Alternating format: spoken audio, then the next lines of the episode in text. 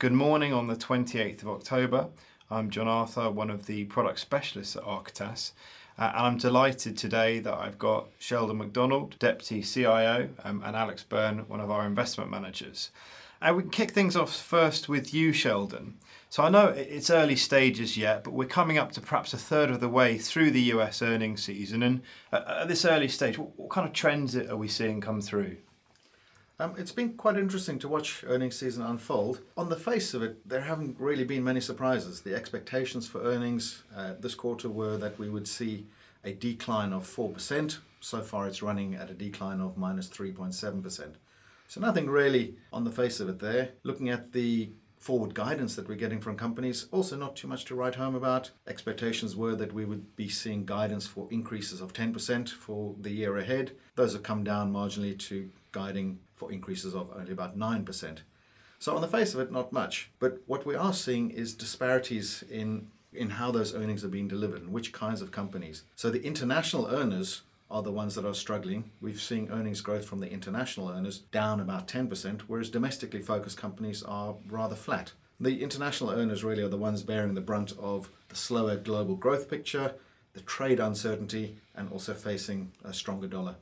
Thanks, Sean. And if I could turn to you, you next, Alex. Um, so, Japan equities have been perhaps one of the strongest performing amongst developed markets in the, in, in the past few months, but you know, some of the data has looked quite mixed. Um, and what's driving this? And do you think this is a trend that we might see carrying on mm. going forward?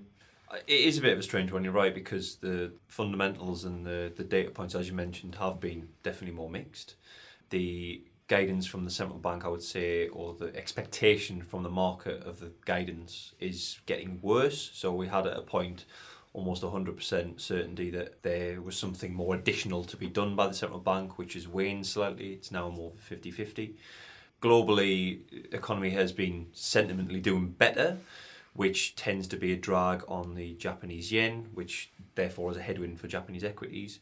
I think what it probably is more than anything is just a reversal of a lot of the trends that we saw year to date. So um, Japan is one of the most cyclical markets. It's it's very value orientated, and what we've seen year to date is the market being you know driven by a lot of sentiment factors or ifs and buts, I guess, to a degree. So the the trade war, um, Brexit, economic slowing, and a few of those factors are becoming more positive or, or less negative, I would say. So Japan year to date up until June suffered the worst, and now we're seeing a bit of a rebound, probably because a lot of those factors are beginning to, to wane. But it's difficult to gauge whether there's going to be longevity to that because it's a sentiment driven trend, I think.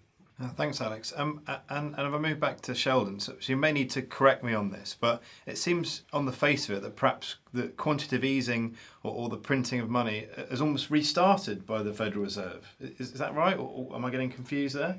We are monitoring the numbers. It's early days. Uh, the Fed hasn't come out with a stated policy of restarting QE. Um, unlike uh, the ECB, where Draghi in his last term meeting did state that they would be adding to the balance sheet, and we are expecting ECB um, QE to increase um, in December, up from 20 billion to 30 billion. So far, as I said, the US hasn't come out with a stated policy of QE. But what we have been seeing is an actual increase in the size of the balance sheet. Now, what the US is supposed to be doing is rolling over the existing holdings. So, as they mature, replacing that, using those proceeds of that to buy further assets. But as I said, the size of the balance sheet does seem to be increasing. So, it's perhaps QE by the back door. All eyes will be on the Fed this week with the meeting that is happening this week. What will they do on rates, but also will there be a statement on QE? Thanks, definitely one to, to watch very closely. Um, and if I turn next to, to you, Alex, um, uh, is there anything you've got particularly um, that you're watching very closely for the week ahead in terms of numbers coming out and data? What, what are you most focused on?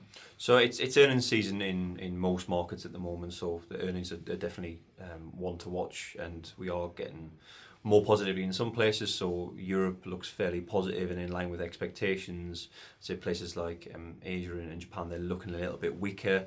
Uh, this week, we've also got the GDP out for the European Union as a whole. Um, it's fairly conservative, but given the way the earnings are coming through, there could be some potential positive on the upside there as well. And of course, to jump in from the UK side, of course, we're watching developments on Brexit. At the moment, we still don't know whether uh, the EU will grant an extension, although it, the indications do seem to be that they will allow an extension. But uh, the next step is uh, a general election here in the UK. Will we have one? When will we have one? And so on. So watch the space. Okay, thank you very much, Sheldon and Alex, and have a good day. Thanks. Thank you.